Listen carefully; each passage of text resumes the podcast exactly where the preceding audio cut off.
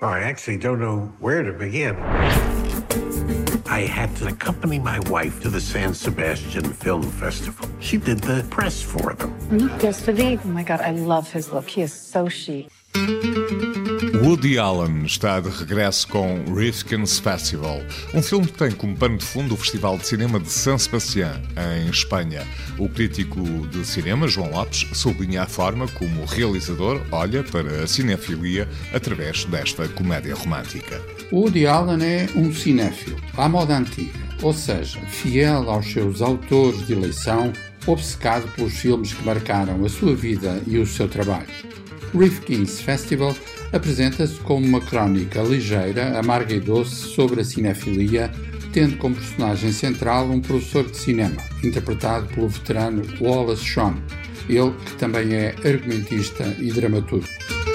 Tudo se passa durante uma edição do Festival de Cinema de San Sebastián. O filme foi, aliás, coproduzido por entidades espanholas.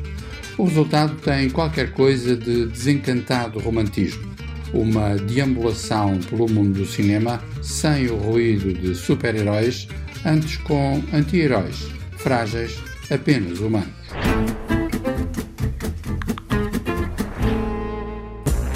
Ainda dentro do género de comédia, assinalamos a estreia do filme francês A Gente Ache, que tem como protagonista Isabelle Huppert.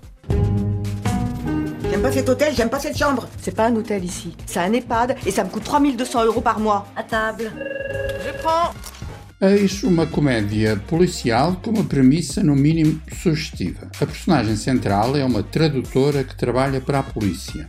A sua principal tarefa consiste em traduzir conversas telefónicas entre traficantes de drogas. Até que uma série de circunstâncias rocambolescas fazem com que ela se envolva no tráfico de drogas. A certa altura, as peripécias e as surpresas vão se esgotando, mas o filme realizado por Jean-Paul Salomé tem um trunfo forte, ou seja, a interpretação da figura central por Isabelle Huppert. Aos 68 anos de idade, Huppert é um caso invulgar de talento, versatilidade, complexidade dramática e, como aqui se prova, muito humor. Esta quinta-feira chegam também às salas de cinema portuguesas Nova Ordem, do mexicano Michel Franco, o documentário de Judith Calmari e Celine Carlyle, Silêncio, Vozes de Lisboa, o thriller de ação Cap Shop, Não Fazemos Prisioneiros e, para quem gosta de filmes de terror, estreia Até à Morte com Megan Fox.